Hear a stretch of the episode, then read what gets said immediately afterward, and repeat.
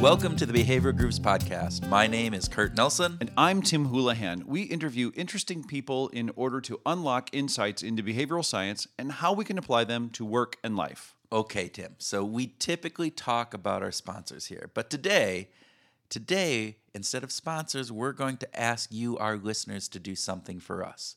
We would love for you to forward this podcast onto just one of your friends, a friend that is cool and smart and that you think might find our witty banter and deep insight interesting. I don't know if people have that many friends. Even even one friend that would enjoy our witty banter.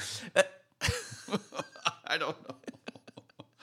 It's because we're so witty, and that, that's that's it. That's all our listeners need to do. Just forward this on, or another behavioral Grooves episode, to a smart friend, and asking them to give it a listen, as they may say in Australia. Good on you, mate. There you go. You got your Australian accent going. Oh man, I'm gonna get such bad mail on that. Um, sorry. No, Uh, our no, apologies. no, you no, you won't. We don't get any any mail. What are you talking about? Okay, this leads us into our episode today with Bri Williams, who resides and works in Australia. I've known Bri for a number of years. Um, met her after reading a blog post she wrote, and I thought we are from the same tribe. Australian? No. no, behavioral science. Oh, oh, that tribe. That I'm tribe. sorry. I was Yeah, gonna yeah. say I didn't know. I, no, we, we actually met in the San Francisco airport a couple years later, and Bri established uh, the first Australian consultancy specializing in the application of behavioral economics. Uh, she's been focusing on business and personal effectiveness since 2011 and has a broad range of clients. It's, it- her business is, is doing great. But she's also an author of multiple books on behavioral science, including uh, Behavioral Economics for Business, her new one. yeah, the new one, which is which is very good. The How of Habits, and uh, our personal favorite, the Little Book of Behavioral Economics. Little book of behavioral economics. Again, yeah. Yeah, that was that, but that was that was not an Australian but we had a good conversation with her about a number of topics that, as our regular listeners might suspect, kind of went all over the place. Yes, we talked about her model of applying behavioral economics, a triangle approach of overcoming the three main barriers that she sees of apathy, paralysis, and anxiety, and how apathy relates to Danny Kahneman's System 1 and System 2 thinking, how paralysis is much like uh, choice overload, and anxiety is focused on loss aversion. Yeah, we also talked about priming with hotel passwords and toilet paper. Toilet paper. Is is this the? I, I, you know, I I'm trying to think. I think we've had other conversations about toilet paper on this podcast, have we? Or, Well- or is this the first? Lou Carbone introduced it to us, I That's think. that's true. But yeah, maybe we have. Anyway, Okay, Toilet so paper. toilet paper. Uh, we're going to talk about how subtle changes can make a big difference. Um, and uh, the conversation expanded on relaying some information about her work and creating websites, and actually some very interesting websites. And Kurt, I know that you particularly enjoyed her music selection. I did, and it was one of the bands that I've talked about on the show in the past. But you're going to have to listen to the podcast to find out more and which one. well, it was a fascinating conversation that we think you, our listeners, will enjoy. Again, if you haven't already paused this episode to share it, please do that right now. Share this with others, write us a review. It really goes a long way in spreading the word about behavioral grooves. With that, please sit back and enjoy our captivating conversation with Bri Williams. Bri Williams, welcome to the Behavioral Grooves podcast. How are you today? I'm very well. It's great to be with you both. Good, good, good, good. It's it's it's morning in Australia. It is evening here in Minnesota. So you're bright and chipper, and and Tim and I are a little bit on the wee end of the day. So Yes, listeners, please understand that the dichotomy that's going on. but we're excited. We are really excited to have you. So we'd like to start with uh, before we get into some real questions, uh, a little bit of a speed round. Uh, ready? I'm ready.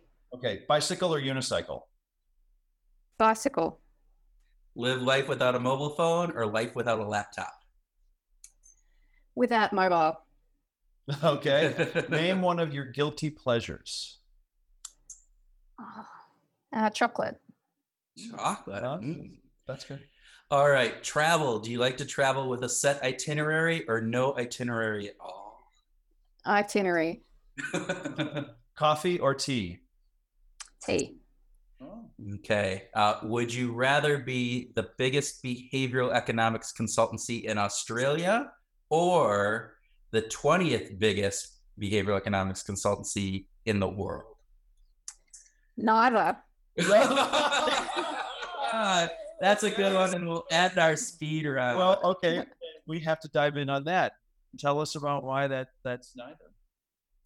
Well, I have the philosophy. I started my business, PeoplePatterns, about seven years ago, and it was really I want the business to serve me rather than me serve the business. So I, have seen too many small business owners um, beca- becoming uh, enslaved to the work and that's really not what my interest is and so in in terms of scale so if i was to become the biggest uh, it would it would swamp i think the intellectual development of um, of what i'm doing. So perhaps if the question was do i want to be the best behavioral consultancy in australia? Absolutely. And why not? I, I already am. No that's a little ar- that's a little arrogant. No it's um i'm just having some fun with it. But yeah bigger for me doesn't equal success. Okay, fair enough. So we met about seven years ago, if I re- if I remember right. Is that is that fair in the San Francisco airport? I don't know that. Oh, it possibly was seven years ago. Do you know how we first connected, Tim? It was a, a blog I wrote. Do you remember? It was called the Slapdown. Yeah. Oh, oh. And you said you pinned it on your wall, and Dan Ariely liked it, and all this sort of thing. And so we yep. connected uh, via web a couple of times, and yeah, so began our friendship. That uh, that's isn't that great? And uh, we are absolutely, uh, you know, of this cut from the same cloth, you know, in the in that regard, which I think is really cool. Um, but how long did it take you to develop your behavioral framework? I, I remember you got started. You came from accounting, right? And, and w- didn't you have like an accountancy uh, background and yeah like like most people who end up um, doing what we, we do it probably wasn't a straightforward path. So i studied i did a double degree of psychology and and accountancy which was a very odd combination at the time and possibly still is but and i really did i didn't know how the points would fuse but they have uh, delightfully. So um, how did I get into behavioral economics or how did I start my consultancy or my behavioral framework? Uh, long, long path, but I did accountancy really as a starting point to get into business. I think finance skills are great fundamentals to underpin any sort of understanding of business. Psychology was always my natural interest in how people involve themselves in uh, in life. And so my first five years, I was working in finance, and then I moved into human resources.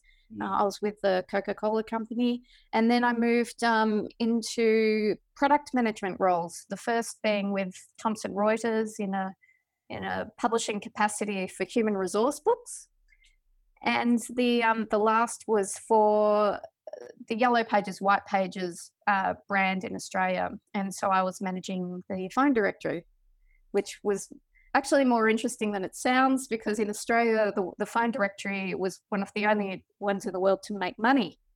So it was it was about a four hundred million dollar uh, business on its own.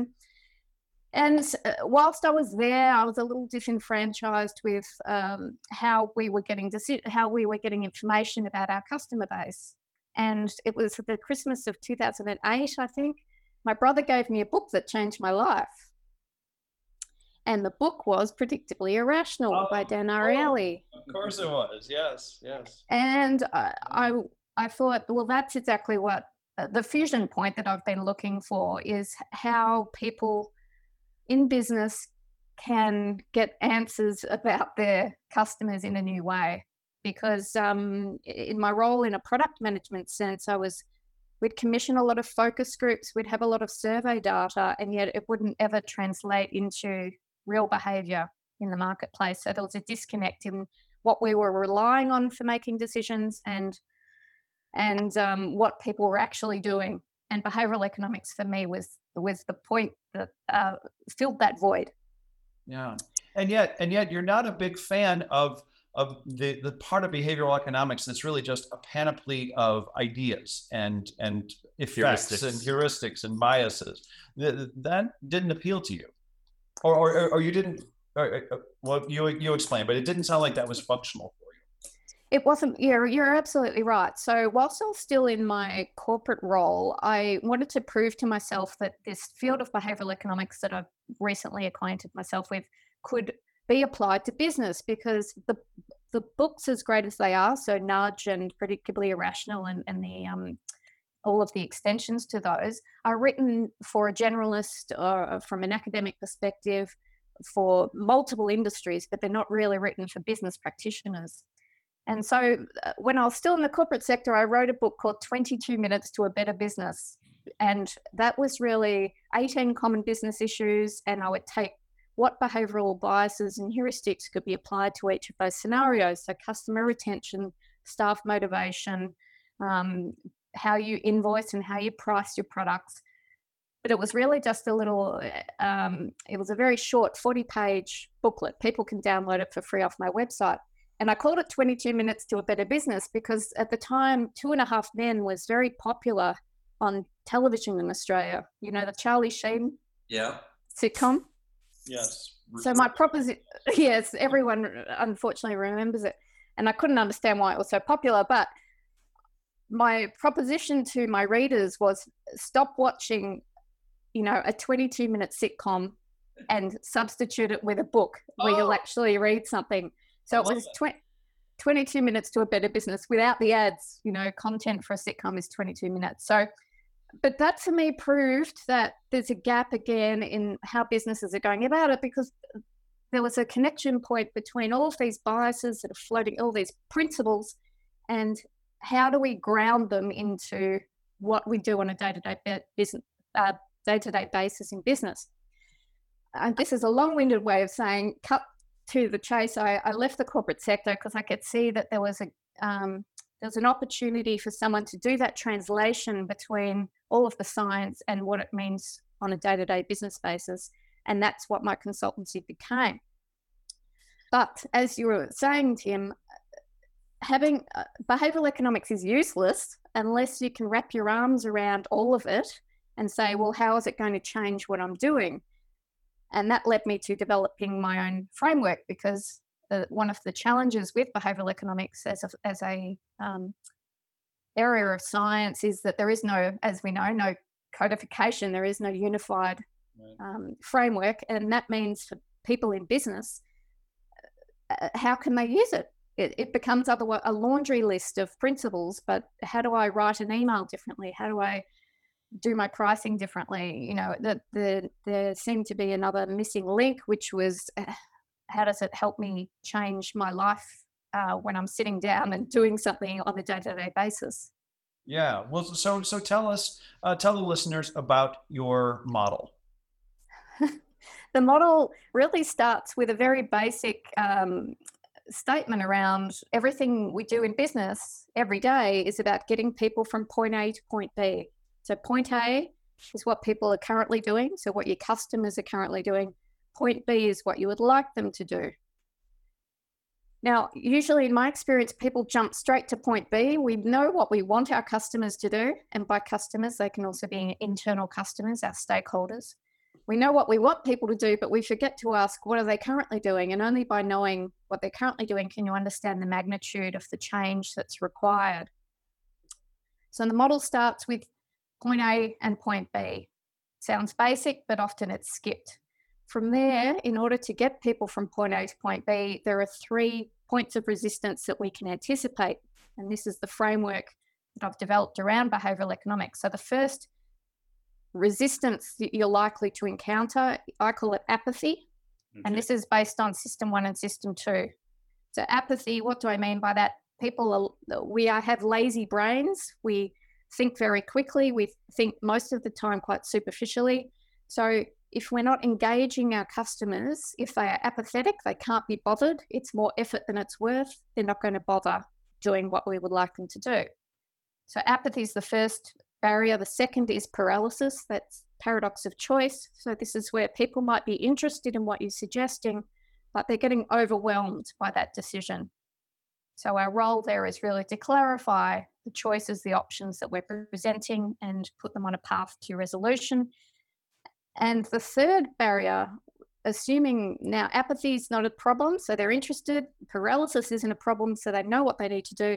Is anxiety, and this is the principle of loss aversion. So, what? Why are they worried about proceeding? And now this can be as simple as I'm not going to press that button on a website because I don't know where it leads or I don't know what it does. And so that it also inhibits behavior. So apathy, paralysis, anxiety, those are the three barriers that prevent people from moving to, from point A to point B. Once you in, interrogate your behavioral challenge through those lenses, you can then use all of the other behavioral biases and heuristics to populate that, flesh it out, but also come up with solutions to to get people to change their behavior. So, oh, go ahead, Kurt. Oh, so so when you're looking at that at the process, do you uh, how do you use that in your business? So are you going through and and, and running uh, kind of an analysis around how that current the the point A is and where they are and, and the magnitude and, and how that applies to apathy, paralysis, and anxiety. Is that is that kind of the way? So if the business is looking at that, so help us understand that a little bit. Exactly. So a lot of the training work I do is teaching people about this model. So it's really getting them to pin down what is their behavioral objective. So what are they looking to do? Because um, often people rush to things like, oh, we need to educate people. Well, educating them might not change their behavior. So, what is the under, underpinning behavioral objective? So, that's the training piece. If I'm doing an analysis myself, yes, I start from exactly that point. Uh, there are a couple of questions that uh, I ask before we get into the A to B. The first, the first is who am I trying to influence, and then the second is in what context. So, who am I influencing? What context? So, what's happening around them? Where are they? uh, are there other people around them when we're trying to change their behavior? And then I go into an analysis of the situation. So you can use this model. It, it's beautiful because it can scale. So I can use it when I'm looking at a smaller issue, like I'm trying to get people to um, engage with a newsletter, for instance. I could look at it that way or a website. I've also been using it in larger scale issues like how do you get whistleblowers to participate in a workplace? How, how do you get them to blow the whistle on divergent or unethical business practices? Um, how how do we get people? We call it superannuation, but 401k.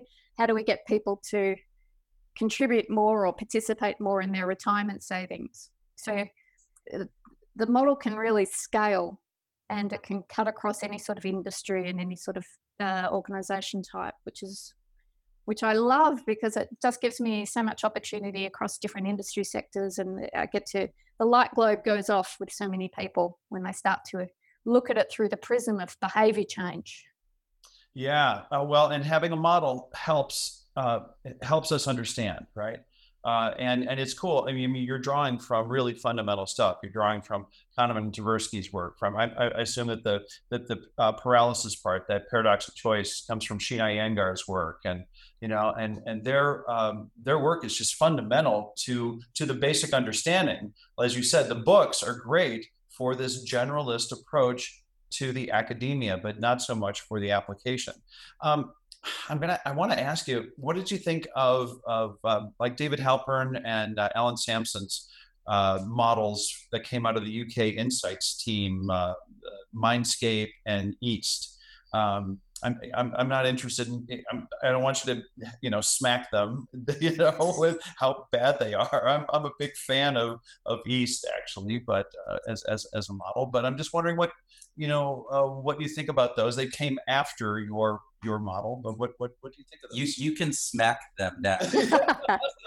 just, yeah, you just want some controversy on this podcast.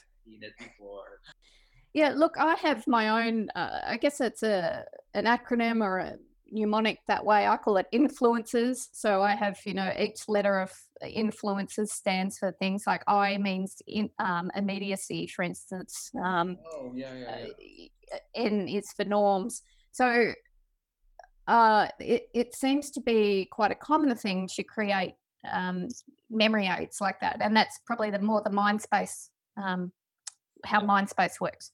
So east is getting a little bit um, further towards, I think, active activation. Um, why I created my model, and just for listeners, my model is actually in the shape of a triangle. So the A is at the bottom uh, left of the triangle, the B is at the bottom right of the triangle, and then you go through the, the three layers to give you just a, a sort of visual. And I chose the triangle because it means change.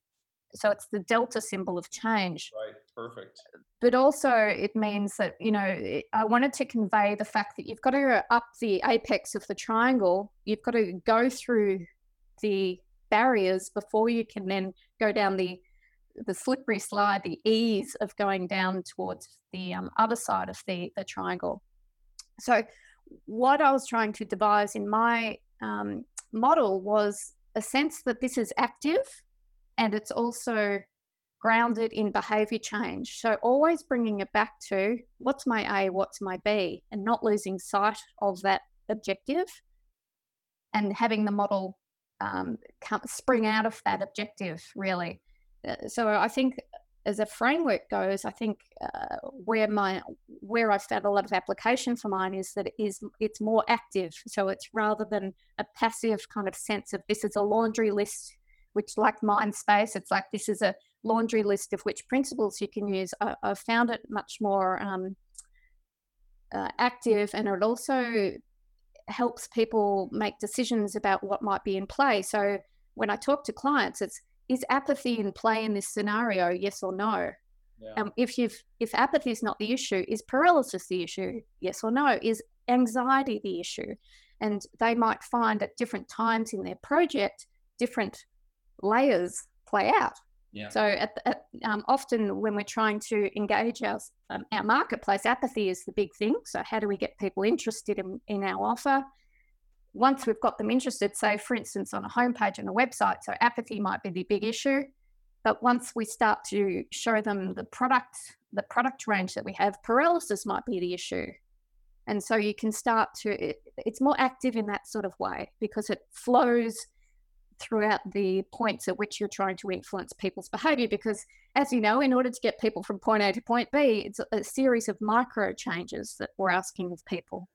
Absolutely, absolutely, and and this is all about individual. You're you're not looking at it from a sociological perspective. You're not look, interested so much in big groups. You you really you, you're really this model is focused on individuals, right? Actually, no. It, it can be used on individuals. So, for instance, if I was engaging a stakeholder internally, I could do this model for that individual.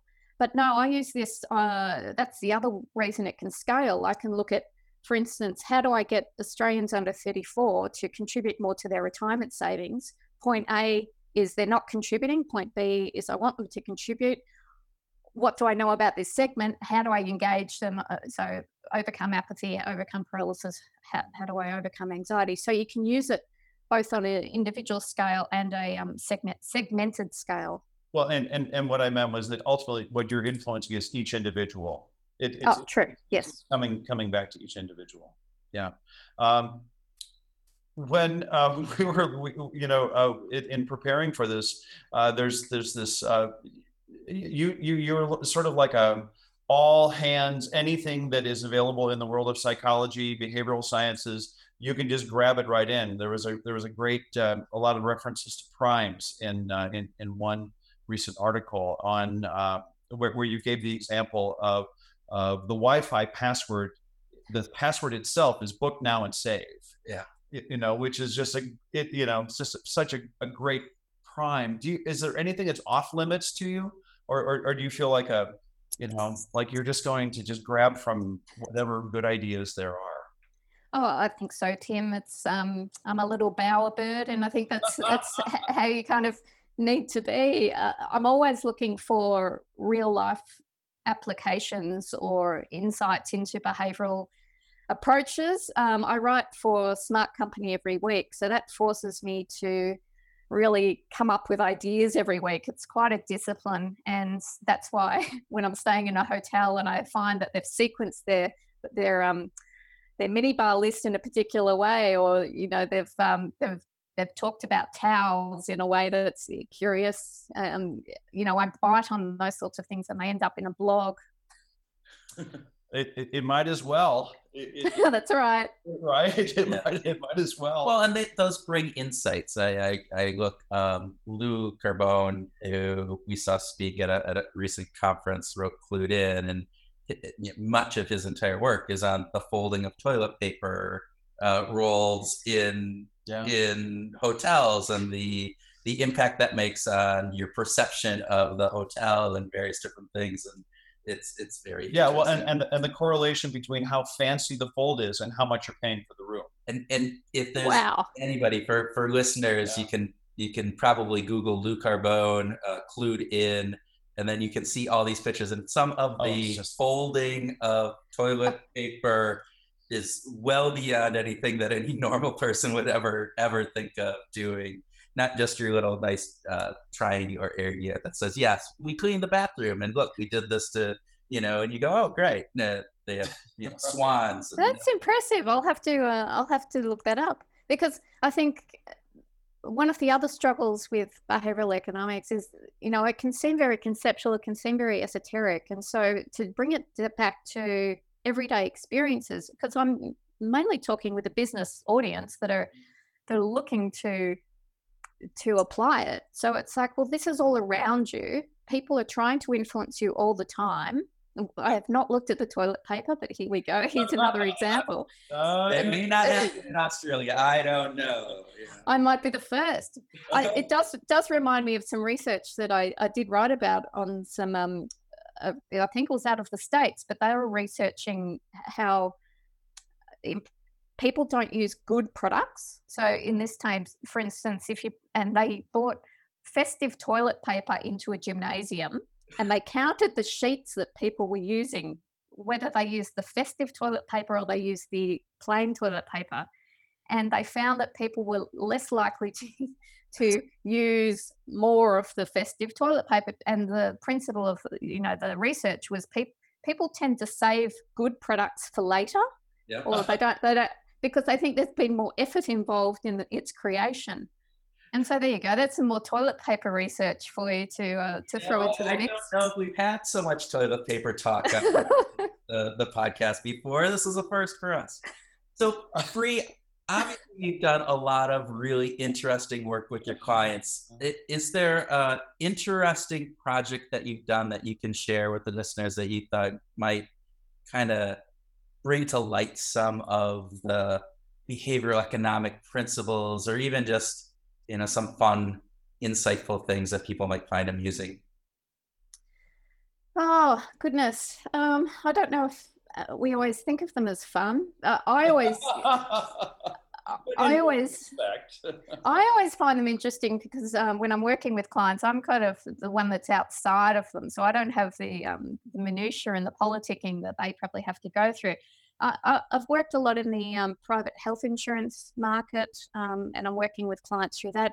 I'm really uh, part of the work I do is behavioral coaching, which I enjoy because after a training process, um, I then do 45 minute phone conversations with people because what I what I've certainly noticed is you can excite people about behavioral economics, but it's then the translation into I, now I have to go back to my desk and, and work on work something through. So I enjoy that work. Uh, other projects look at the, I'm looking at my client list, thinking, oh, they're just. I've worked in um, one that I found interesting because it's an industry I wouldn't normally have thought about is pest control. Okay. For instance, so this um, organization. Yeah, you, uh, there's got to be a story here. Why would a pest control company be interested in the application of behavioral economics? Well, and and I'm just making a big assumption here. I've been to Australia twice, and you know, before I've gone down there, I always read about the deadliest animals in the world. They're all in Australia and many of them are bugs. And so No, we only tell people that so they stay away. That's all. But you obviously slipped in, Kurt. So uh, yeah. The, well, apparently you're not paying all that the, much the, attention. The brown fighter, whatever it is. Keep going. I'm sorry. Yeah. Why, why a pest control business? Um, often in small business, they come to me because they want their website to be uh, be more effective. So websites are really, and that's actually where a lot of my business started because m- websites are a microcosm of behavioral influence. You're Yeah. trying to get people to change their behavior, activating it through a website. Um, and unfortunately, most websites that are created aren't created with psychology as the backdrop. So uh, it became a very tangible way of me to describing how you can use behavioral economics because you can see it and you can measure it. So why this pest control business were um, just wanting to their, their website to be more effective. And one of the issues they have is um, when people are purchasing a property, particularly in Australia, we have auctions and uh, they want people to commission a, a bug, uh, like a pest inspection before they buy the house Wow. but you might not get the house. So why pay $500 for a pest inspection on a house that you may not end up winning at auction? And so part of the challenge was about giving people a reason to get the pest control, and um, uh, even if you don't, you know, buy the house ultimately. So that very much was in the anxiety space of the model. So people weren't willing to spend money because they saw that as a loss without any sort of potential gain. So but, but that was about how, how we could recreate the website to support that behavior. And uh, okay, so what did you do? How, what what what was the intervention that you that you created? Well, well, we recreated the website, so we changed how we engaged people, and um, there were a whole lot of different techniques we we applied. So from um, using social norms and credibility cues on the website to the value proposition that we created. Um, I can't remember what it was yet, but uh, it was about oh, so the propo- proposition because their their business name was Surety Property, so we I, I played on that to say, you know, you want to be sure when you're buying a property, and Mm. so not leaving anything to doubt. So we used a lot of loss aversion through that exercise um, to And- overcome that. Framing and, Yeah, and did their did their business just boom after that? Yes, yes, it, it's done very it's done very well. They've been very happy with it because it is um it- it's a challenging one. People don't like spending money if they don't know it, and and often any sort of insurance. uh, So m- most of my clients are in in grudge purchases space. So you know, working with banks on getting people to switch banks because no one can be bothered switching banks. Um, retirement savings, health insurance, um, buying you know pest control all of these things, there's a lot of inertia. So the A is very fixed. People don't want to change their behavior. And so it's very much about trying to displace displace that. So most of the industries in Australia that seem to be more active in behavioral economics seem to be around those very inert grudge purchase um, spaces. So they're fighting apathy. A, a, lot of them, right? Yeah, very much. Yeah. So, Bri, I know you um, have done a lot of work on habits. You have a books, you know, talking about habits. If you had to give our listeners three um, hints about how they can improve or, or make their habits better, what would you do for three three suggestions for our listeners? Oh well, they'll have to buy my book, Kurt, because Oh, I've forgotten off the top of my head. No, but um, why I wrote the book. So the book is the How of Habits. I was reading a lot on habits because after what knowing what I know about behavioral economics, I was at a health retreat actually, and at the health retreat, it was great because you could watch everyone's behavior un- unfurling during the course of the week, and they feel like they've never felt before, and life is good. And then they start to get really scared about, well, what happens when I leave the gates and I go back to my normal life? And so that then kicked off for me a real interest in habits. So, how do you support this behavior change ongoing? Um, so, uh, but one of my frustrations with the books are on habits and um, you know willpower and all those sorts of things. Again whether they were they weren't uh, practical or they, they didn't support me. So part of the process that i've developed is taking people beyond knowing for instance what a reward uh, what your trigger is what your routine is and what your reward is but really mapping that out into a plan that you can you can follow so that's a long-winded way of saying why I, wrote the book. My three tips um, definitely make it easy. So one of the things that I do is always so that I get up early in the morning and walk the dog, make sure that the clothes are right next to the bed, so I don't have to rifle around in the in the cupboard in the dark to try and talk myself into it. So no, this is the work of BJ Fogg, really minimizing the efforts so that you don't have to have a great deal of motivation to do it. Mm-hmm. I think there's a lot to do around identity, and I, have been very interested in the. I've forgotten the researchers, but uh, those that said saying I I don't versus I can't do something is becomes very important. So I don't eat chocolate cake versus I can't eat chocolate cake. I mm-hmm. can't put it puts you into a mode which is you're sacrificing and it's an unpleasant thing, whereas I don't is more an uh, identity uh, issue. I'm just not someone who eats chocolate cake. Now, I'm experimenting at the moment with veganism. And so I've really noticed that my identity has really supported that. So uh, identifying myself as a vegan has clarified a lot of my decision making. And I don't feel any sacrifice around what I'm not having because I've identified now as something else. So yeah. I think identity can be um, a big thing. The third tip. Now, what should I say as a third tip? The third, the third one, and I've just finished um, Gretchen Rubin's book on the four tendencies, yep. which I, would resisted for a while because I thought, oh, we don't need another model of splitting people, and it doesn't relate to any of the other big psychological um, structures. Yes. Rightly or wrongly, like Myers Briggs and, and those sorts of other dimensions. Anyway, I read it and I thought it was uh, very good because she does um, then help people I sort of understand their tendencies um, in, in relation to habits. Why I bring that up is that, for instance, in my book to a degree, and often in, the popular literature, literature, it says you should share your goals with other people so that they'll hold you accountable. Now, that doesn't always work. Right. And so, I guess my third tip is for some people, sharing your goals might work, but don't think it will work necessarily for you. Not so, for everyone. Yeah. That's right. Yeah, I, I I've seen uh, aside from the literature, in in my own experience, I've seen uh, situations where uh, in business where sharing goals uh, is very positive and has a tremendous effect, and I've also seen situations where it really works against the the efficacy of the goal itself. Um, and so, yeah, so we you know we have, I I, I, I mean that's that's going to be a, a mystery to unwrap as far as I'm concerned. That's that's a, a, problem that academia and researchers have not yet solved. Yeah. You know, it, it's not just, and I don't think it's just environmental. I think that it, has something to do with specific uh, situations. I, I, spent the last three years working on on goal setting um, with George Loewenstein and Saurabh Bhargava.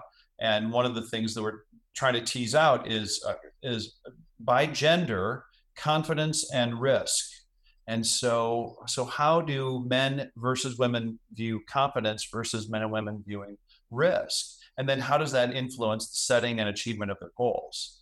Um, so that, and, and that's uh, that that work hasn't been completed, but but the big aha was, guess what? Um, men and women achieve goals at the same rate. However, they set goals at very different levels. Women tend to be significantly more conservative in the way that they set the goals, and yet that they're they're achieving at the same rates, of, of course, as men. So, um, okay, with that. Oh, I was going to say that I think that's a really interesting space, and I think the, the, one of the principles in behavioral economics that causes, I think, most issues is social norms, because you know the blanket statement is that we are influenced by what other people do. How we are influenced and by whom, and how our uniqueness and need for individuality is um, is inflamed through social norms is a really interesting area. And I think by extension, goals, because goals aren't set usually in isolation to the social structures. Right. I think that's a really interesting area, Tim. Yeah. Uh, we want to uh, we want to put you on the spot here now, Bri. We want to talk about music. So uh, whether you like it or not, yeah, stop rolling your eyes. Um, but uh, you know, um, I know that you're a huge music fan. You go to you go to concerts pretty much every night of the week. in, in, my mind, Tim. My mind. so, uh, so if uh, so, for our listeners, who would Bri Williams recommend as as a really great uh, musician from Australia? You have put me on the spot. I don't go to concerts, Tim. I'll, I'll, I'll, clarify that. I think the last concert I went to was INXS, would you believe? And and you know that was just when INXS was starting, let alone. And, yeah, you were like what, twelve years old? My yeah, that's exactly right. So um, I will say I've just uh, I have now a Spotify subscription, so my music habits have changed because I have it on all the time, but I have uh, music that doesn't interfere with my work too much. And I think music can really set a mood. And so I think, I mean, it's priming. It, it really does prime our mood and it, it really helps in that. So uh, one of my favorites, uh, some some hip hippie type hippie Australians are Angus and Julia Stone. Yes. So you, honestly one of Kurt's favorite favorite yes. bands. Yeah. Okay. Right. in concert when they came to Minneapolis, uh, probably within six months ago or so. So, uh, by far one of I think the musicians uh, and just the storytelling. Yeah. yeah, they're they're fantastic. So. Okay, but was there was there someone else that you wanted to, to refer to? Oh, it's a little bit random. I was in um in the city a couple of years ago. I was walking down um one of the malls, and there was a, a busker called Santos Bocelli, and he is a classical guitarist. And I picked up his CD, but I don't think you'd find him, but um on on uh, any sharing apps. But you know, it's one of those serendipitous finds that you, know you hear music that you love, and it's yeah one of my absolute favorites. And, and and his name again is it's Santos, and uh, I'll I'll not get his name right, so I might have to let you know. But it's Bocelli or something like that. Okay. B B O double C. Yeah. yeah. We'll make sure we get that from you and put yeah, it in the show notes. Yeah, we'd like to have that in the show notes. So, so right. Bri, it is always a pleasure to talk with you. It's um, it's it's good seeing you in the in this case, and um, and thank you for uh, for joining us on the Behavioral Grooves. Thank you. Absolute pleasure. Keep grooving. we will. Thank you. Welcome to our grooving session, where Tim and I groove on what we learned from our Behavioral Grooves interview, have a free flowing discussion on some of those topics, and whatever else comes into my hairless head, and Tim, your fine mane of hair head. Dude, don't look too closely. That's all. That's all I'm saying. relative to me, it is. It is. Uh, I don't know some lion goddess of hair. That didn't you know, make any sense. You know, someone uh, someone recently uh, asked I, I think it was of you, if you were the deep baritone voice on on the podcast. And I don't know how, how, did you respond to that? I said no, I'm the tinny high voiced on the podcast. And I go, Tim is our radio guy. He's the he's the musician. He has that nice resounding voice. I have the tinny nasally thing going on. So, oh man, I, am you know even after all these years of recording, I still have a hard time listening to my own voice. I, oh. I know. I mean, I'm I... used to it, but that doesn't mean I like it. okay, we're, All right. we're we're grooving here. Um, All right, Kurt, do you want to start? Do you want you want to talk about uh, something that that impacted you from our conversation with yeah Bri? so i i want to talk a little bit about her her model about removing those barriers and the three barriers that she sees the the component of apathy paralysis and anxiety. So yeah, me too. So let, let, let, that's good. That's a great start. All right. So i think um, from that perspective if as, as, i'm looking at that i think there's some really interesting components to that. And it, and it relates to um, some of the an interview we did with another person, um, Sarita Parikh, who talks about glide, which is removing some of these barriers. And so it's an interesting model. It goes back into um, Kurt Lewin's uh, component of change and how change happens about you know removing again barriers to change as it's going on that in of itself i think is a key concept and it's a concept that we often overlook. We think about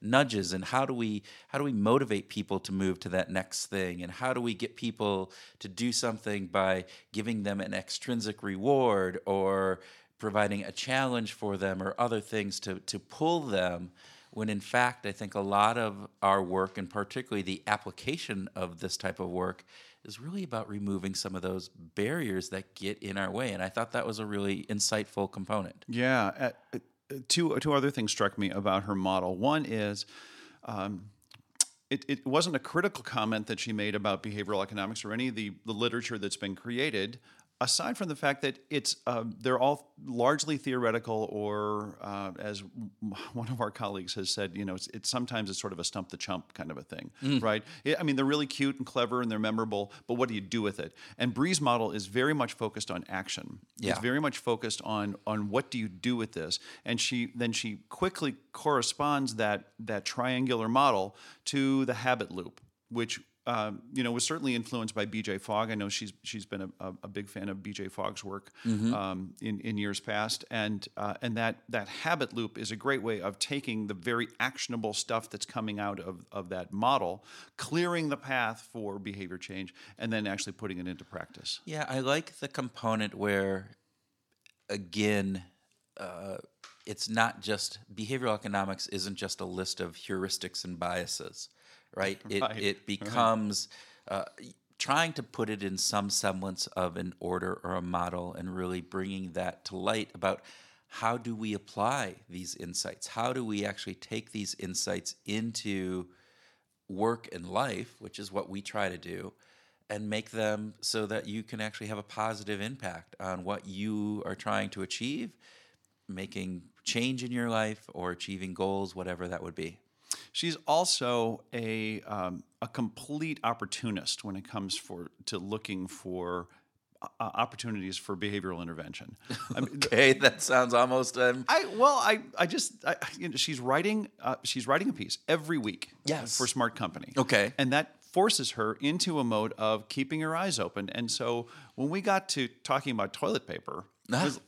It's like she's noted. I mean, she's paying attention to all this stuff. The passwords in the in the hotels, the you know all, all the tiny little subtleties that are at play influencing us every day. So I would consider that being more of an observer, a a, a okay. you know, really good observer as Apolo- opposed to an, right. opportunist. But yes, apologies I, to Bri. I agree about that. I think there is a component about that because she's been focused on this for so long and, and needs to you know, write that article weekly, that her brain is now just set to she's, to look for those types of she's primed she is well she's highly attuned to it and and i think that that that does a great service to her clients mm-hmm. uh, and to our um, sort of our community to have to have people we have to be observing. We have we we need to be on the on the lookout for opportunities to to make changes. So how can we how, how, how can our listeners how can you and i how can we become better observers? What what are some of the things that we could do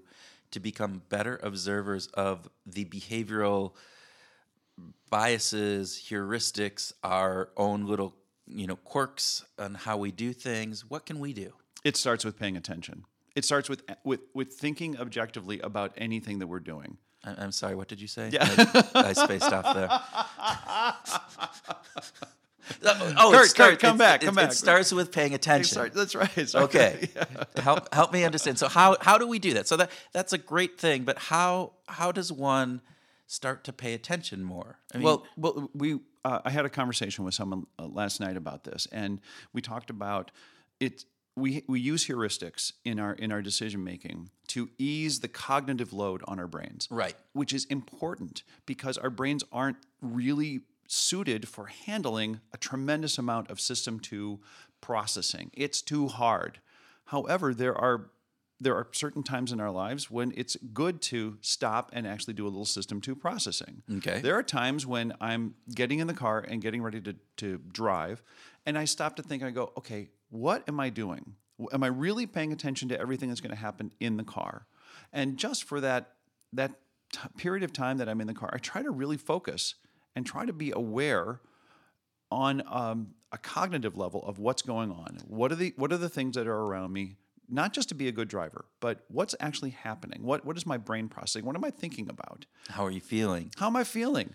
Uh, and and then what are the decisions that I'm making so that as I'm driving along, I'm not just you know, cursing at, at the asshole to my right that I'm trying to get off, I'll, you know, uh, uh, uh, an exit ramp, and he's blocking me, and so I'm yelling and screaming. But what is the situation that got me to the, that point? Mm. What is it that? How, why am I in in the middle lane when I need to be in the lane getting ready to exit? So it's it it sounds to be a little bit like mindfulness and being practicing mindfulness as you're going through your day-to-day component. Yeah. But we get caught in the routines and the habits and the ease of system one thinking like we said, right? And we need it. We do need that, but so how do we how do we jumpstart ourselves so that we aren't in that perpetually, so that we actually can stop and think about what we're doing and really pay attention to those things? Is it uh, we had talked with uh, Caroline Webb, and she talks about the when then kind of component, right, or an if then kind of situation. Uh, is it something like that? So every time you now get in the driver's seat, that you consciously, so when I get behind the driver's wheel, I will consciously think about what I'm doing. Is it things like those? Are those elements, or what else? As as a behavioral nudge, that the, the the trigger is getting in the car and putting our hands on the wheel. Okay. And then at that moment, we are we're, we we uh, automatically we don't automatically, but we, we cue ourselves, we trigger ourselves to go. Okay, where am I? What am I doing? Let, I'm going to be mindful while Okay. I'm, while I'm driving. Or or when uh, when my wife uh, walks in the door, Right. You know she's been at work all day things have been going on in her life and as opposed to sort of a, a perfunctory hey how was how was work? Actually pay attention. Be mindful for a moment. Actually look at her. How you know what's going on? And and and have a potentially meaningful conversation.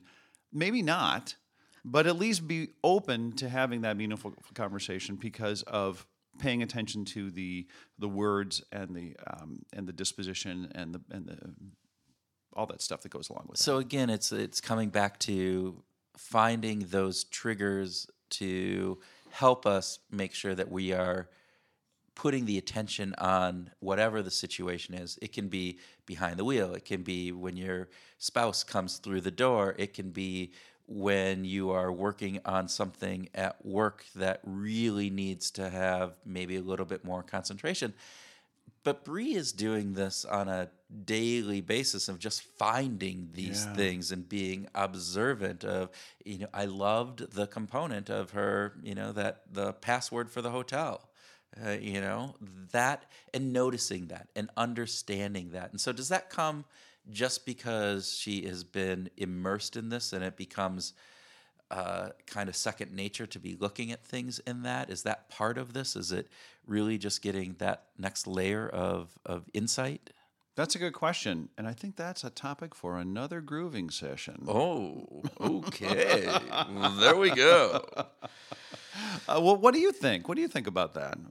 I've, I've been blabbering. No, I on on the part where I think the being immersed in things, I, I think that does lend itself. It, it, it it's that component of I don't know if it's the ten thousand hours thing that you know was written about by Gladwell and, Yeah. and all of that, but I think there comes a time where where it's so uh, immediately available in your brain because you have had such a exposure to these things that your brain can then uh, instead of processing that it can be looking at these other aspects and it's not making much sense here.